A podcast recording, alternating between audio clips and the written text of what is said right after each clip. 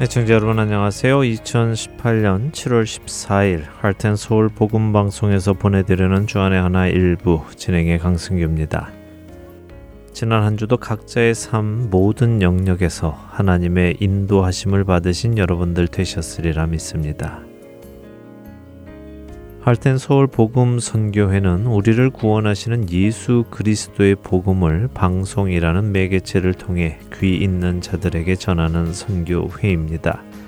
2000년 3월 AM 라디오를 통해 시작된 이 복음 전파가 카세트 테이프에 담겨 전해지기 시작했고 카세트 테이프에서 CD로 그 방법이 바뀌었으며 후에는 MP3 CD 그리고 인터넷 시대가 문을 열며 할텐서울 홈페이지와 팟캐스트 그리고 이제는 스마트폰 앱으로 전해지고 있습니다. 이렇게 여러 가지 모양의 같은 내용의 복음이 담겨 많은 곳에 전해지고 있는데요. 그러나 여전히 많은 분들은 CD를 통해서 방송을 듣고 계십니다.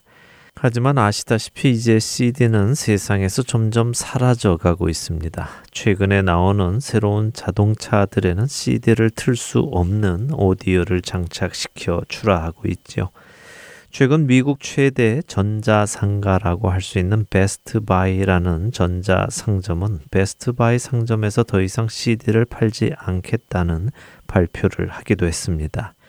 그만큼 CD의 사용량이 줄어가고 있다는 것이고 이제 곧 CD도 사라질 것이라는 이야기가 되겠습니다. 이러한 사실은 CD로 복음을 전하고 있는 저희 하트앤서울 복음 선교회에게는 큰 숙제가 아닐 수 없습니다. 또 이렇게 CD의 사용량이 세계적으로 줄다 보니 CD를 만들어내는 공장에서도 더 이상 CD를 제작하지 않기 시작하고 있지요. 이제는 불과 두세 군데의 공장만이 세상에 쓰이는 대부분의 CD를 만들고 있다고 전해집니다. 이러다 보니 불가피하게 CD의 원가가 올라가고 있는데요. 저희와 공 CD를 거래하고 있는 회사들이 이 사실을 저희에게 전해왔습니다. 매주 약 12,000장의 CD를 만들어내는 저희에게는 1센트의 가격 인상도 적지 않은 액수이지요. 그래서 이 사실을 청취자 여러분들과 나눕니다. 만일 하나님께서 여러분들의 심령에 본 하트앤소울 복음 선교회가 하고 있는 사역이 하나님께서 기뻐하시는 사역이며 반드시 해야 하는 사역이라는 마음을 주신다면 여러분들의 동참을 부탁을 드립니다. 많은 후원금을 부탁드리는 것은 아닙니다. 한 달에 약 5달러 정도씩만 후원을 해 주신다면 계속해서 오르고 있는 이 CD 가격을 충당할 수 있겠습니다.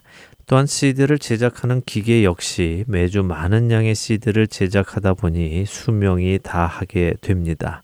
이런 기계들을 수리하는 것이나 또 새롭게 구입하는 데에도 여러분들의 후원금이 사용될 것입니다.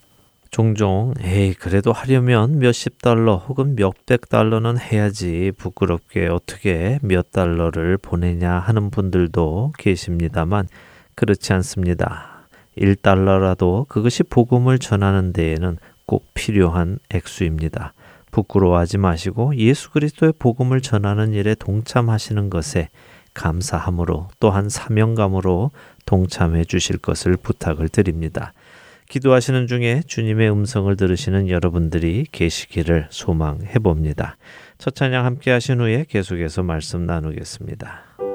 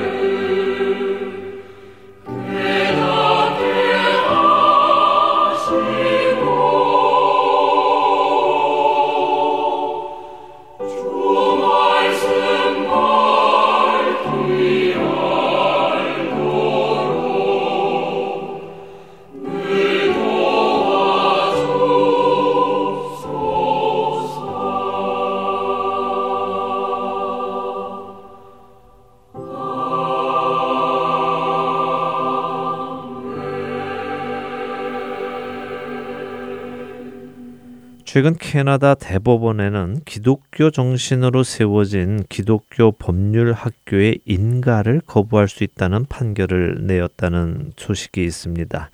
미국 크리스천 포스트에 따르면요. 캐나다 연방 대법원은 지난 6월 15일 브리티시 컬럼비아와 온타리오주가 트리니티 웨스턴 대학에 대한 인가를 거부할 수 있다고 판결을 했다는 것입니다. 트리니티 웨스턴 대학은 브리티시 컬럼비아 주에 기반을 두고 1962년에 설립된 복음주의 기독교 법률 대학입니다. 이 대학은 기독교 정신을 아주 중요시 여겨서요. 대학에 입학하는 학생들은 물론 교수진들까지도 공동체 약정서라는 것을 쓰게 한다는데요. 이 약정서에는 모든 성적인 관계는 한 남성과 한 여성의 결혼이라는 울타리 안에서만 가능하다라는 성경적인 항목이 있습니다. 그리고 이 외에도 술, 마약, 험담, 중상모략, 외설적인 언어, 그리고 다른 이의 돈을 도용하거나 오용하지 않겠다는 항목들도 포함이 되어 있지요. 캐나다 대법원은 트리니티 웨스턴 대학이 이러한 기독교 정신에 입각한 약정서에 사인하는 것과 그러한 가치관을 법학도들에게 가르치는 것은 동성애자들에게 불공평한 영향과 심각한 해를 끼칠 수 있기 때문에 이 학교의 인가를 취소할 수 있다고 판결한 것입니다.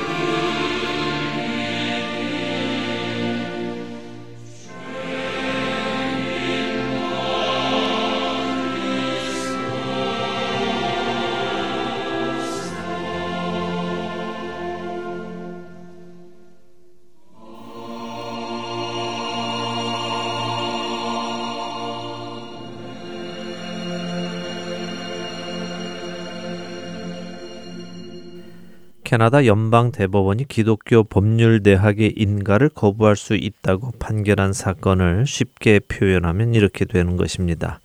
성경을 중심으로 학생들에게 하나님의 가치관을 가르치는 대학에서 법을 공부한 사람들이 세상에 나와 성경의 가치관을 가지고 법을 집행할 때 그 법이 세상의 사람들의 정서와 맞지 않고 가치관이 맞지 않기 때문에 세상 사람들에게 올바른 법의 잣대를 댈 수 없어 피해를 줄 수 있으니 이런 것을 가르치는 학교는 인가를 취소하는 것이 옳다고 본다라고 판결을 한 것이지요.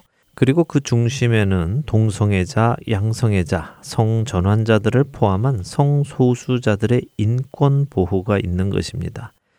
성경은 분명히 결혼이 한 남성과 한 여성의 결합이며 이 울타리 안에서만 성관계가 허락됨을 가르치고 계십니다. 이러한 하나님의 말씀을 배운 사람들이 성소수자들을 보면 그들을 죄인으로 볼 것이기에 이러한 생각을 가진 판검사들이 나와서는 안 된다는 것이지요. 놀랍지 않으십니까? 죄를 죄라고 가르치고 배우는 것이 자신들의 인권에 피해를 주니 그렇게 가르치지 못하도록 막겠다는 것이 말입니다. 죄를 지적받으면 고치는 것이 사람이 행할 일임에도 불구하고 오히려 그렇게 가르치는 것을 막겠다고 하니 놀랍지 않을 수 없습니다. 이 기사를 읽으니 마음에 하나님 두기를 싫어함에 하나님께서 그들을 그 상실한 마음대로 내버려 두셨고 그렇게 하나님께서 그들이 자신을 원하는 대로 하게 내버려 두셨더니 순리대로 쓸 것을 바꾸어 영리로 쓰며 남자와 남자가 여자와 여자가 합당치 못한 일을 하며 이 같은 일을 행하는 것은 사형에 해당한다고 하나님께서 정하심을 알고도 자기들만 행할 뿐 아니라 그런 일을 행하는 자들을 옳다고 한다는 로마서 1장의 말씀들이 떠오릅니다.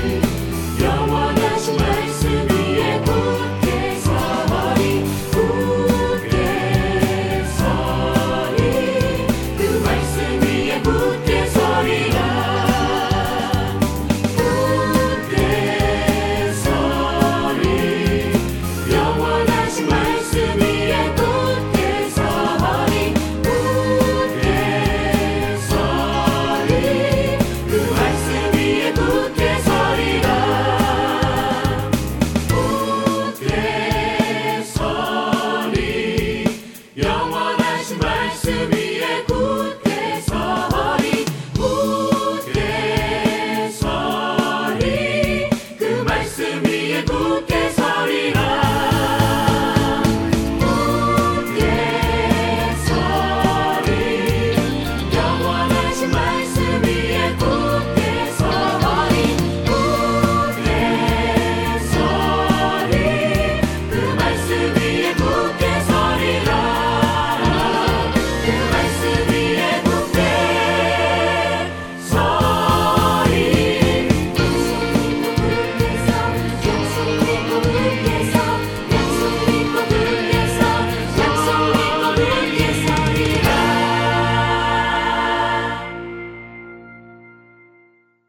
청취자 여러분들과 한 가지 제목을 놓고 함께 기도하는 1분 기도 시간입니다. 오늘은 노스캐롤라이나 그린스보로 한인 장로교회 한일철 목사님께서 세계 선교를 위해 기도를 인도해 주십니다.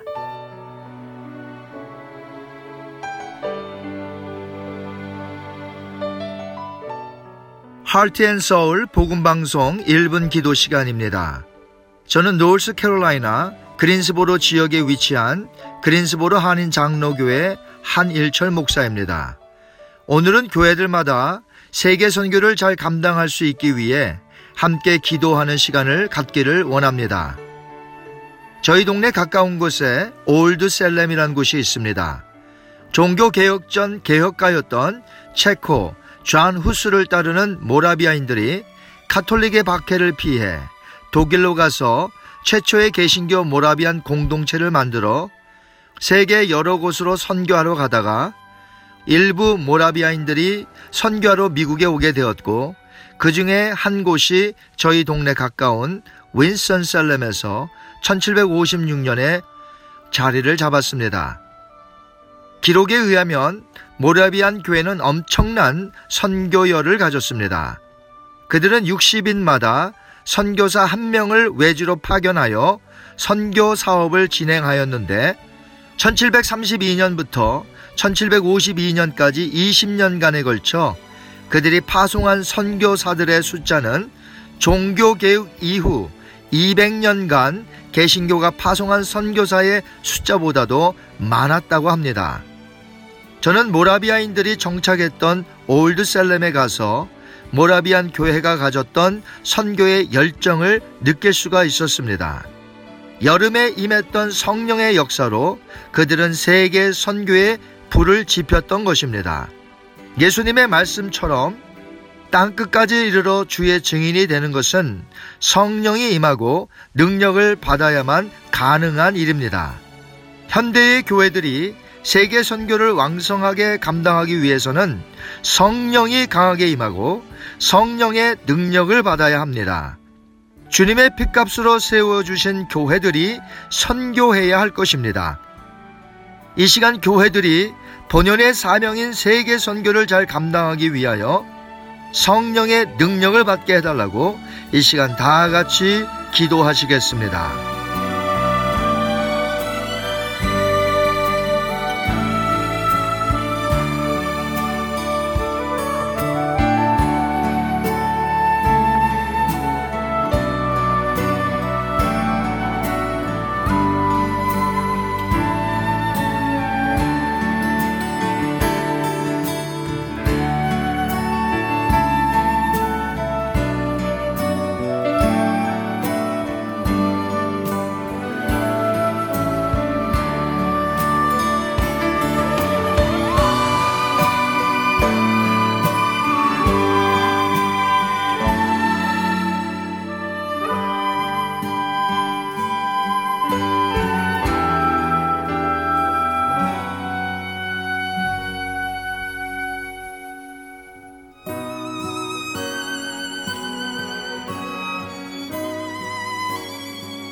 하나님 아버지, 교회를 세우심은 그 지역의 복음화와 더불어 땅끝까지 이르러 선교하기를 감당하시려는 주님의 뜻이 있음을 저희는 믿습니다.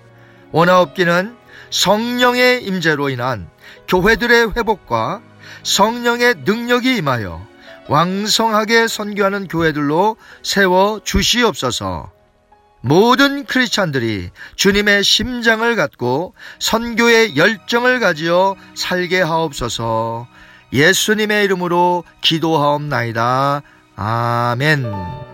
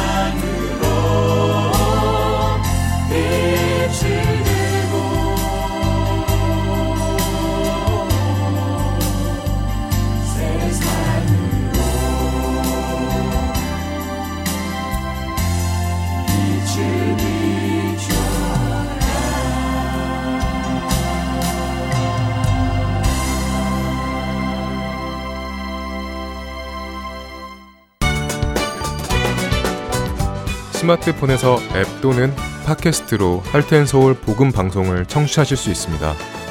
아이폰을 쓰시는 분들은 App Store에 가셔서 Heart and Soul이라고 입력하신 후 다운로드 받으실 수 있고요. 안드로이드 폰을 사용하시는 분들은 Play Store에서 같은 방법으로 다운로드 받으시면 되겠습니다. 팟캐스트 사용자들은 검색창에서 Heart and Soul 방송을 검색하신 후 다운로드 받으시면 됩니다. 자녀들을 위한 방송도 따로 구분하여 들으실 수 있도록 되어 있습니다. 팟캐스트에서 할트앤 서울 키즈를 검색하시면 자녀들을 위한 방송에 직접 들어가실 수 있습니다. 이제는 CD에서뿐만이 아니라 핸드폰으로 운전하며 또 산책하며 방송을 들으실 수 있습니다. 자세한 문의사항은 사무실 전화번호 602-866-8999로 해주시면 됩니다.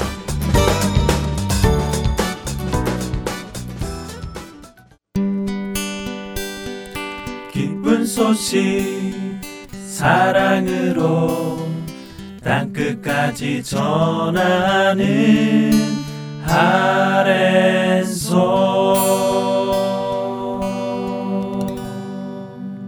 야곱을 이스라엘로 만들어 가시는 하나님을 만나는 시간입니다. 야곱의 하나님으로 이어드립니다.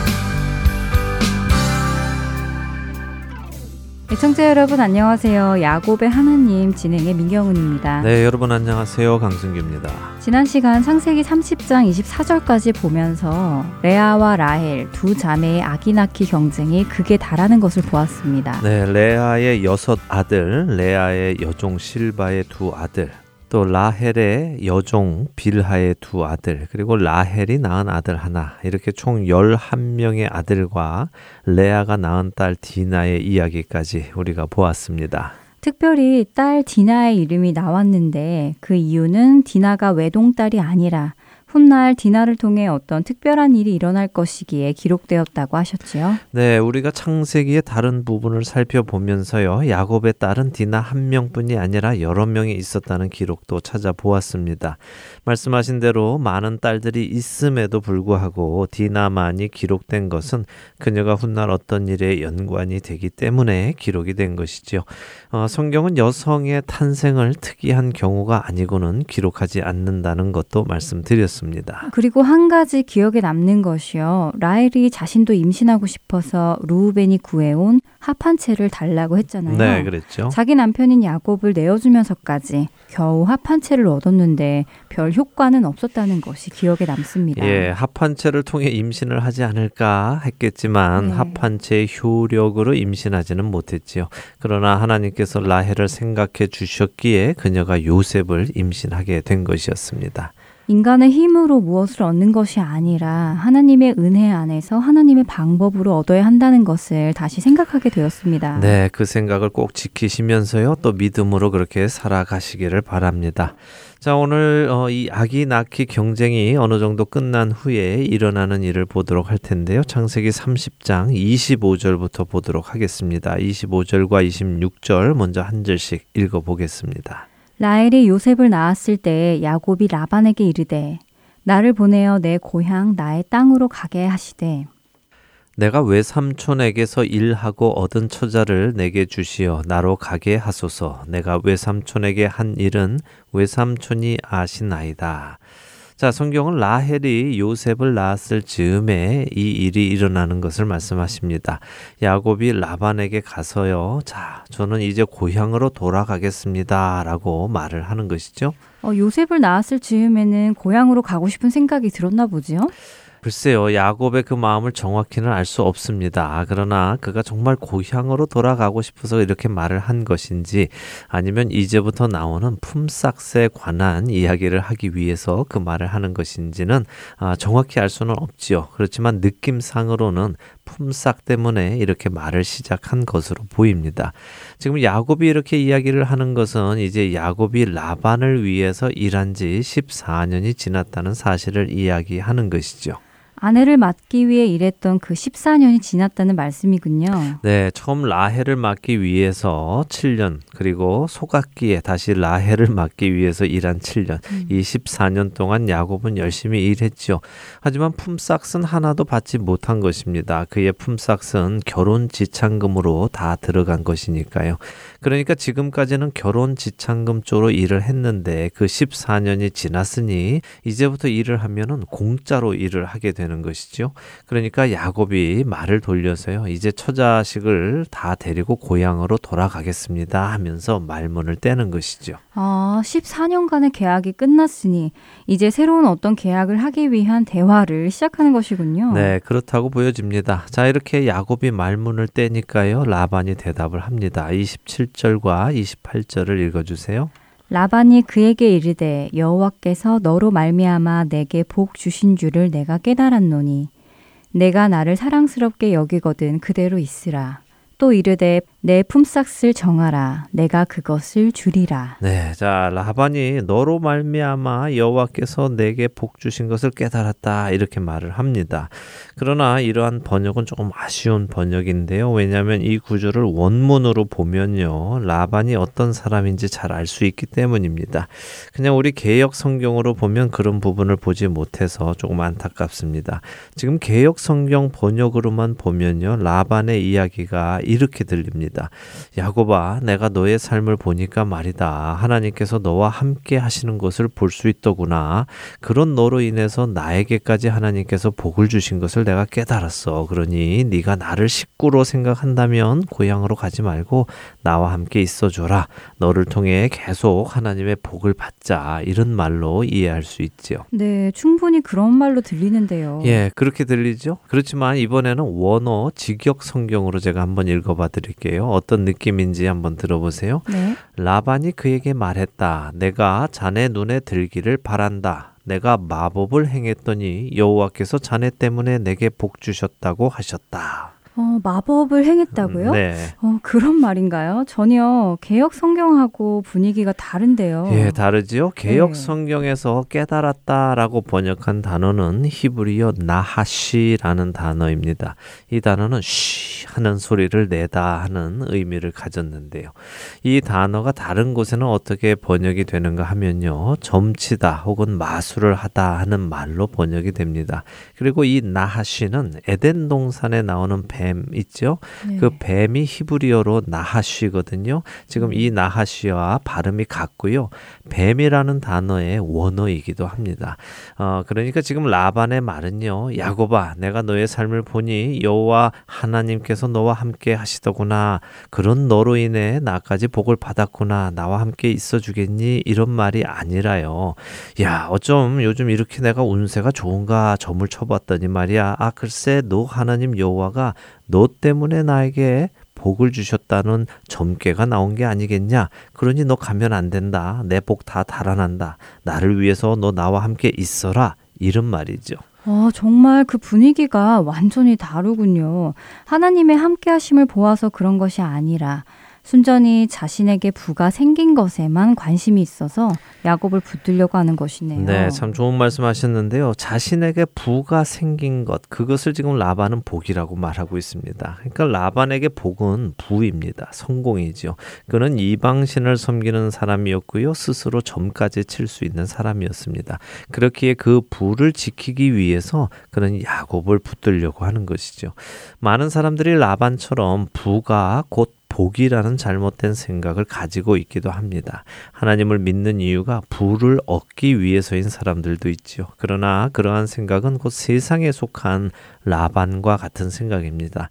자, 라반은 나는 너를 보내고 싶지 않다. 이 부가 계속 내게 있기를 바란다. 그러니 네 삭슬 정해라. 내가 주겠다라고 합니다.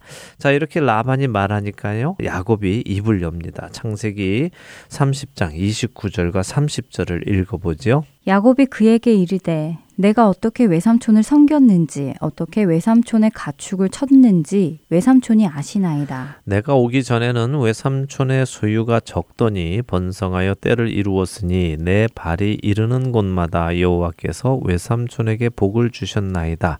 그러나 나는 언제나 내 집을 세우리까. 자, 야곱이 자기의 속마음을 드디어 털어놓습니다.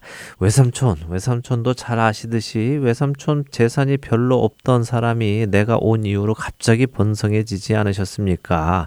그것은 내 하나님께서 외삼촌에게 복을 주셔서 그렇습니다.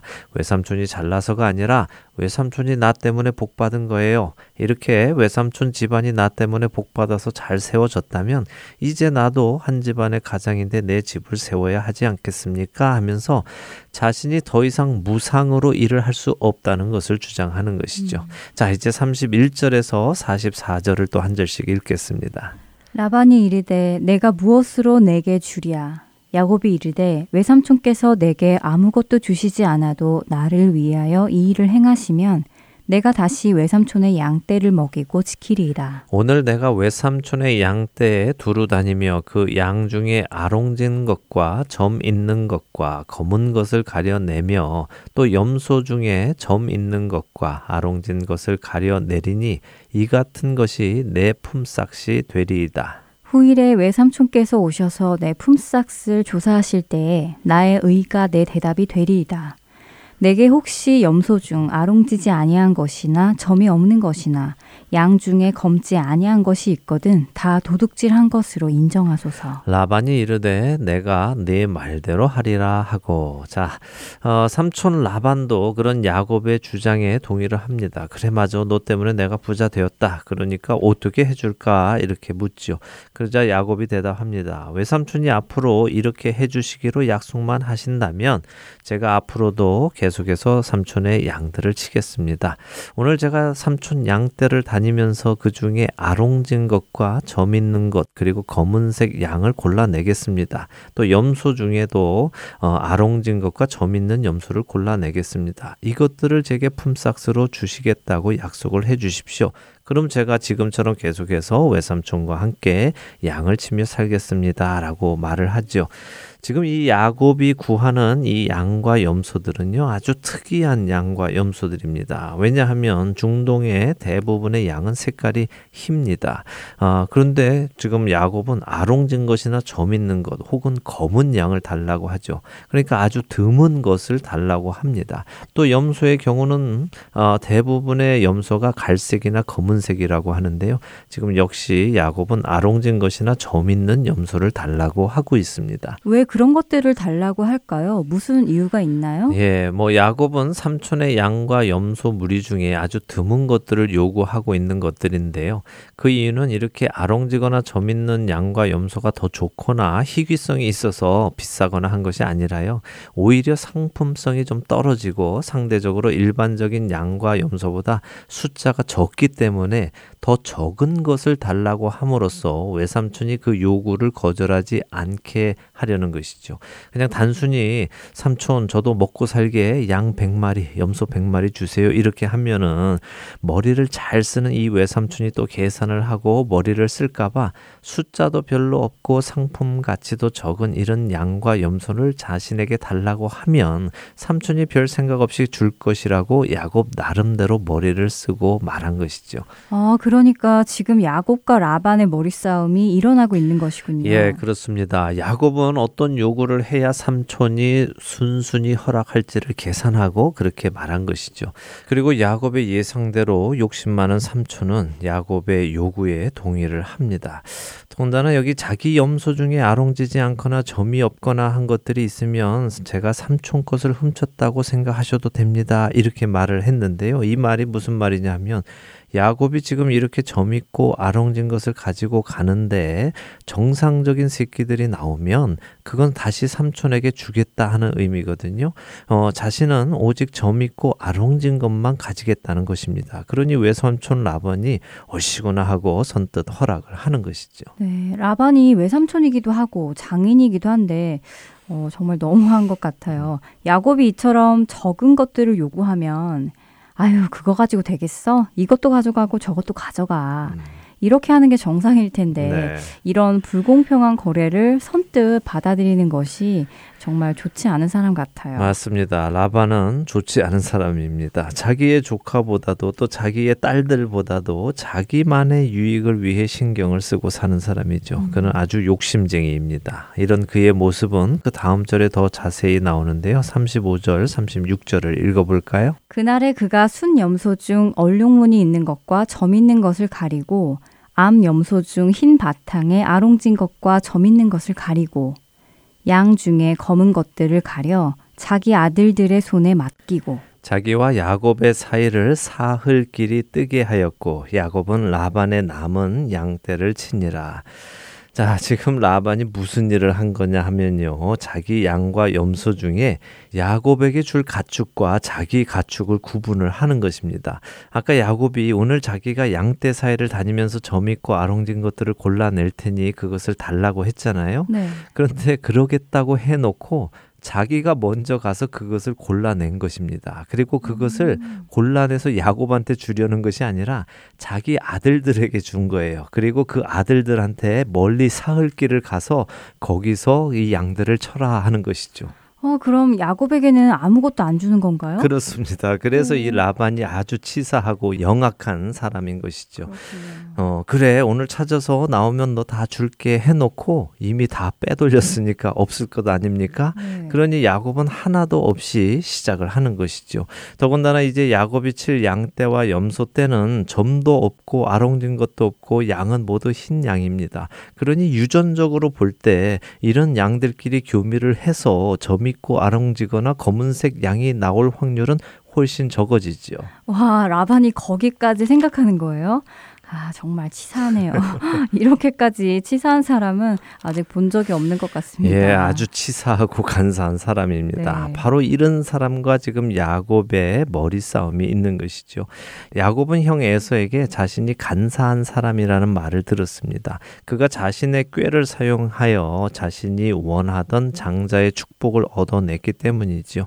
어, 전에도 말씀드렸지만 장자의 축복은 야곱에게 이미 하나님께서 주시기로 결정하신 것입니다. 그러나 야곱은 그 받는 방법을 하나님의 방법으로 받게끔 기다린 것이 아니라 자신의 간사한 방법을 통해 받아내었습니다. 어, 그래서 요한복음 1장에 예수님께서 나다나엘과 대화하실 때요. 그를 참 이스라엘이라고 부르시면서 그 속에 간사한 것이 없도다라고 하신 것입니다. 옛 이스라엘 곧 야곱은 그 속에 간사한 것이 있었는데 나다나엘은 간사한 것이 없는 참 이스라엘이다라고 말씀하 신 것이죠. 어쨌든 야곱은 성경 안에서 간사한 사람으로 표현되어지고 있다는 것입니다. 그런 간사함의 대명사인 야곱이 지금 자신보다 더 간사한 라반과 맞닥뜨려서 계속해서 당하고 있는 것입니다. 음, 예, 속아서 레와와 결혼했고 필요 없는 결혼으로 인해서 7년의 세월을 더 일을 했고요. 이제 삭슬 받기로 했는데 삼촌이 그날 삭스로 받을 양과 염소를 다 빼돌려 버렸고 이제 앞으로도 자신이 받을 만한 양과 염소들이 태어나지 못할 환경에서 일을 하게 되는 것이죠. 어, 결국 삼촌에게 계속 당하기만 한 것이네요. 네, 그러니 그날 저녁 야곱이 양들을 둘러보았을 때 어땠겠습니까? 그동안 음. 자신이 양떼를 쳤으니까 잘 알 것 아닙니까? 그런데 어? 이 양들이 다 어디 갔지? 비록 많지는 않았지만 그래도 어 점이 있고 아롱진 것들이 숫자가 꽤 있었는데 다 어디 간 거야? 아이고 삼촌에게 또 속았구나 하면서 이를 갈았겠죠. 음. 외삼촌 라반은 지금 아들들에게 맡긴 양들과 지금 야곱이 맡은 양들이 서로 교접하지 못하게 하도록 사흘이나 먼 거리를 보냈습니다. 야곱은 정말 아무것도 없이 일을 시작하는 것이죠. 자 이제 창세기 30장 나머지를 읽어보겠습니다. 37절에서 43절입니다. 야곱이 버드나무와 살구나무와 신풍나무의 푸른 가지를 가져다가 그것들의 껍질을 벗겨 흰 무늬를 내고 그 껍질 벗긴 가지를 양떼가 와서 먹는 개천의 물 구유에 세워 양떼를 향하게 하매 그때가 물을 먹으러 올 때에 새끼를 베니 가지 앞에서 새끼를 뱀으로 얼룩얼룩한 것과 점이 있고 아롱진 것을 낳은지라. 야곱이 새끼 양을 구분하고 그 얼룩 무늬와 검은빛 있는 것을 라반의 양과 서로 마주보게 하며 자기 양을 따로 두어 라반의 양과 섞이지 않게 하며 튼튼한 양이 새끼 뵐 때에는 야곱이 개천에다가 양떼의 눈앞에 그 가지를 두어 양이 그 가지 곁에서 새끼를 베게 하고 약한 양이면 그 가지를 두지 아니하니 그렇게 함으로 약한 것은 라반의 것이 되고 튼튼한 것은 야곱의 것이 된지라. 이에 그 사람이 매우 번창하여 양떼와 노비와 낙타와 나귀가 많았더라. 네. 어, 야곱이 무슨 특이한 방법을 써서 자기 재산을 불리는 것 같은데요. 이게 무슨 방법인가요? 네, 야곱이 나름 자기 재산을 불리기 위해서 노력을 하지요. 네. 어, 나무 껍질을 벗겨서 개천 물 구유에 세우고 양떼가 그 앞에서 교접하게 하여 아롱지거나 점이 있는 양들을 베도록 했다고 하십니다. 그리고 그렇게 얻은 양들을 따로 구분해 놓고 계속 교배하게 해서 그런 양들만이 나오도록 했다는 것이죠.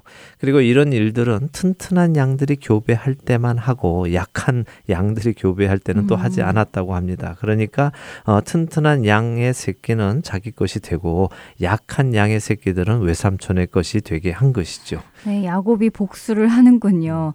이에는 이, 눈에는 눈인가요? 어, 그런데요, 이런 방법이 정말 가능한가요? 예, 어떻게 생각하세요? 가능하다고 생각하세요? 아, 글쎄요. 만일 그런 방법이 가능하다면 원하는 대로 아무 양이나 다 얻을 수 있다는 이야기가 아닌가요? 유전자 배합처럼 말이죠.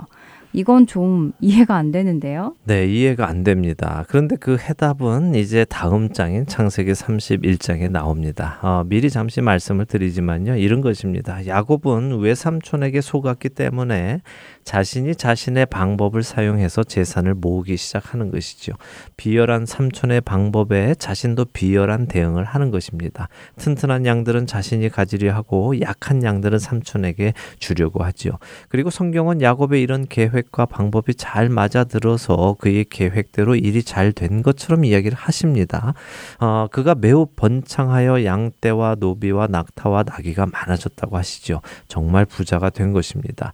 야곱은 자신 자신이 이렇게 부자가 된 것이 자신의 방법이 성공했기 때문이라고 생각했겠죠. 음. 자신이 사용한 이 미신적인 방법, 민간요법 이런 것들이 성공했다라고 생각할 것입니다. 그러나 말씀드린 대로 31장에 가면 야곱은 어떻게 이 일이 가능하게 되었는지를 알게 됩니다. 하나님 때문이었겠군요. 물론이죠. 예, 다음 시간에 자세히 살펴보겠지만요. 때때로 우리도 그렇습니다. 내가 어떤 방법을 사용해서 성공했다고 믿지만요. 그 뒤에는 하나님의 손길이 계신 것이었음을 훗날 깨닫게 됩니다. 그렇게 방법에 관심을 두지 마시고 우리의 길을 인도해 가시는 하나님께 관심을 두고요. 우리의 모든 기준을 그분께 맞추어 살아야 할 것입니다. 네, 다음 주 이야기가 기대가 됩니다. 야곱의 하나님, 오늘은 아쉽지만 여기 서 마치고요. 다음 주에 야곱이 어떻게 이렇게 번창하게 되었는지 살펴보도록 하겠습니다. 한 주간도 주 안에서 평안하시기 바랍니다. 다음 주에 뵙겠습니다. 안녕히 계십시오. 안녕히 계세요.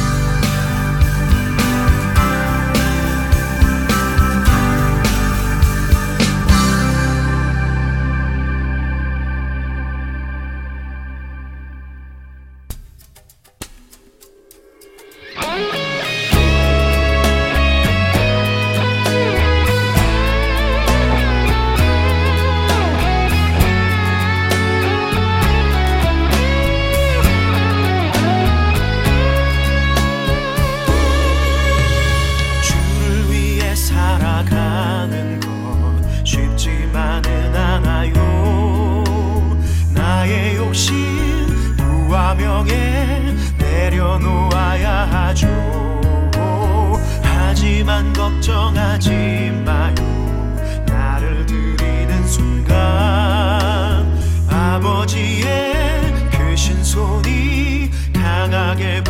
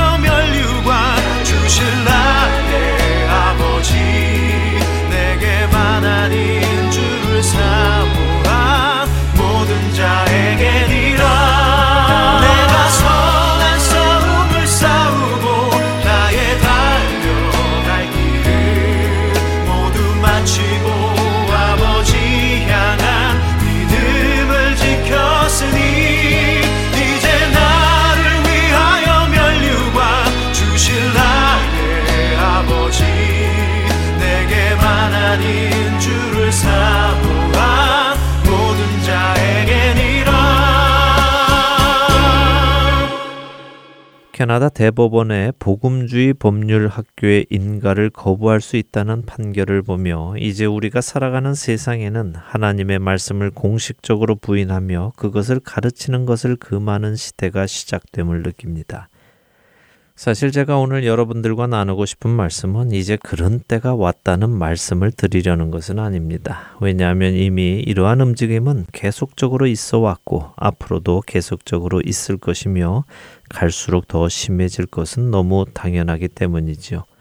제가 오늘 여러분들과 나누고 싶은 것은 이러한 시대에 우리 그리스도인들은 어떻게 살아야 하느냐에 대한 것입니다. 많은 사람들이 이러한 판결의 부당함을 주장하며 판결을 취소할 것을 요청합니다. 또한 정부가 변해야 함을 주장하며 이를 위해 앞장서자고 하기도 하지요. 물론 이러한 접근도 필요할 것입니다. 그러나 이러한 접근을 하기에 앞서 성경을 한번 점검해 보는 것은 어떨까요? 과연 예수님은 또한 성경은 우리에게 이러한 세상에 맞서서 세상의 법률을 고치고 정치를 바꾸라고 하시던가요? 성경이 쓰여진 당시에 로마를 뒤집어 엎거나 정계로 진출하여 기독교인들을 핍박하는 법을 바꾸라고 하셨는지요? 참으로 이상하게도 성경은 우리에게 그런 식의 접근을 명령하지 않으셨습니다. 마치 세상이 어떻게 되는지에 대해서는 큰 신경을 쓰지 않으시는 듯이 말씀하시지요. 오히려 세상은 그렇게 될 것인데 너희는 거기에 신경 쓰지 말고 너희 믿음에 신경을 써라 라고 하시는 듯 보입니다. 그러므로 나의 사랑하는 자들아 너희가 나 있을 때뿐 아니라 더욱 지금 나 없을 때에도 항상 복종하여 두렵고 떨림으로 너희 구원을 이루라. 너희 안에서 행하시는 이는 하나님이시니 자기의 기쁘신 뜻을 위하여 너희에게 소원을 두고 행하게 하시나니 모든 일을 원망과 시비가 없이 하라. 이는 너희가 흠이 없고 순전하여 어그러지고 거스르는 세대 가운데서 하나님의 흠 없는 자녀로 세상에서 그들 가운데 빛들로 나타내며 필립보서 2장 12절에서 15절의 말씀입니다. 세상은 어그러지고 거스르지만 너희는 그 가운데서 하나님의 흠없는 자녀로 살아가라고 하시지요. 오히려 세상 가운데서 빛들로 나타나라고 하십니다. 그러나 주의 날이 도둑같이 오리니 그날에는 하늘이 큰 소리로 떠나가고 물질이 뜨거운 불에 풀어지고 땅과 그 중에 있는 모든 일이 드러나리로다. 이 모든 것이 이렇게 풀어지리니 너희가 어떠한 사람이 되어야 마땅하냐. 거룩한 행실과 경건함으로 하나님의 날이 임하기를 바라보고 간절히 사모하라. 베드로후서 3장 10절에서 12절 상단의 말씀입니다. 곧 다가올 세상의 멸망의 날에 우리는 어떠한 사람이 되어야 하겠는가? 거룩한 행실과 경건함으로 하나님의 날이 임하기를 바라보며 그 날을 간절히 사모하라고 하시지요. 베드로전서 4장 7절은 만물의 마지막이 가까이 왔으니 그러므로 너희는 정신을 차리고 근신하여 기도하라고 하십니다. 예수님은 어떻게 말씀하셨을까요? 마태복음 24장 9절에서 13절의 말씀입니다.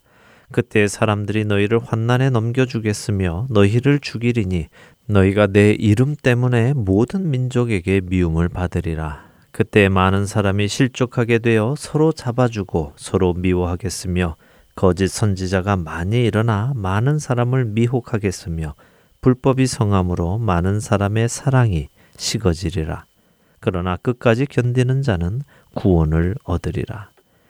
사랑하는 애청자 여러분, 제가 여러분들께 드리는 말씀은 세상은 어찌 되든지 신경 쓰지 마시고 여러분의 신앙을 지키시라는 말씀을 드리는 것이 아닙니다.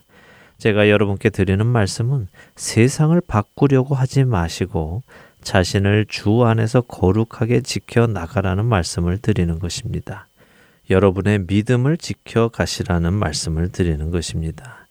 왜냐하면 하나님께서 만일 세상을 변화시키시기 원하신다면 그렇게 믿음을 지키고 있는 성도들을 사용하여 하실 것이기에 그렇습니다. 내가 변화시키는 것이 아니라 주께서 거룩한 성도를 사용하여 변화시키신다는 것입니다. 요셉도 다니엘도 다니엘의 세 친구도 그리고 모르드게나 에스더도 스스로 그 자리에 가기 위해 노력한 사람은 없습니다. 내가 총리의 자리에 올라 세상을 변화시키겠다. 혹은 내가 왕비의 자리에 올라 세상을 변화시키겠다라고 하지 않았다는 것입니다. 그들 모두는 각자에게 주어진 상황 속에서도 믿음을 잃지 않았고 하나님의 말씀에 순종하며 거룩함을 지켰습니다. 세상에 속하지 않고 하나님께 속하여 살았습니다. 점도 없이 흠도 없이 살아가기 위해 몸부림쳤습니다. 그렇기에 하나님은 그들을 때에 따라 사용하셨고 그들을 통하여 한 가족을 구원하시기도 하셨고 한 민족을 구원하시기도 하셨습니다. 사랑하는 할텐 서울 복음 방송 애청자 여러분, 여러분이 하실 일은 세상을 변화시키는 것이 아니라 하나님의 말씀을 따라 살아가는 것입니다. 세상이 변하면 변할수록 악해지면 악해질수록 여러분들은 흔들리지 마시고 오히려 하나님의 말씀에 더욱더 순종하며 살아가시기를 부탁드립니다. 그로 인해 하나님의 놀라운 계획이 여러분들을 통해 이루어지기를 간절히 소망합니다. 그렇게 되실 여러분들을 기대하며 오늘 주안의 하나 일부 여기에서 마치도록 하겠습니다.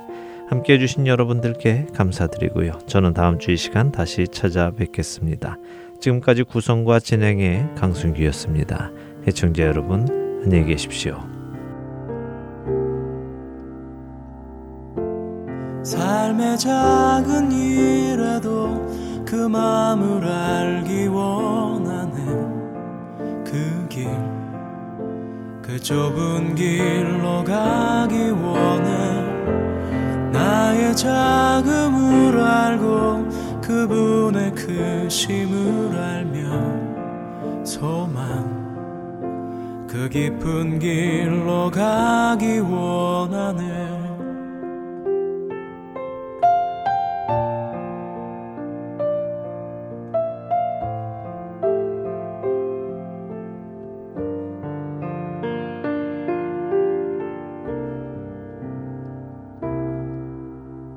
저 높이 솟은 산이 되기보다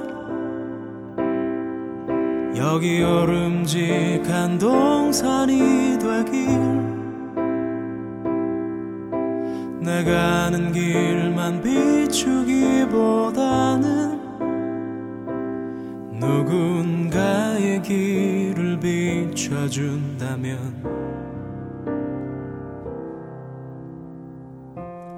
내가 노래하듯이 또 내가 얘기하듯이 살길.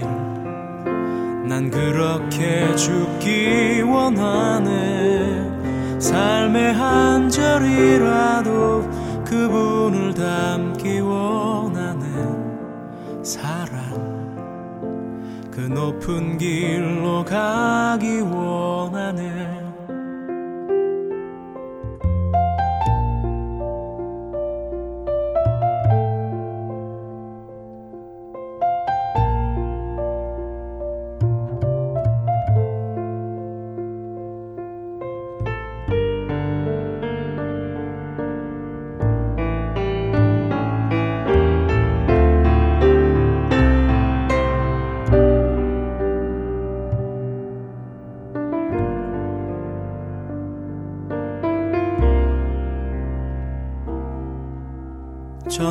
솟은 산이 되기보다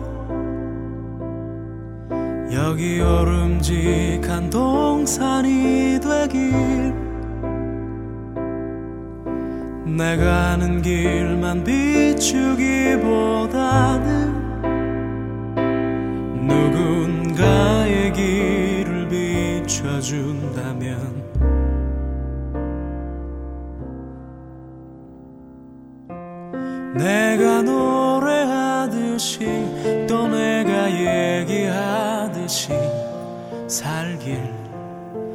난 그렇게 죽기 원하네 삶의 한 절이라도 그분을 담기 원하네 사랑.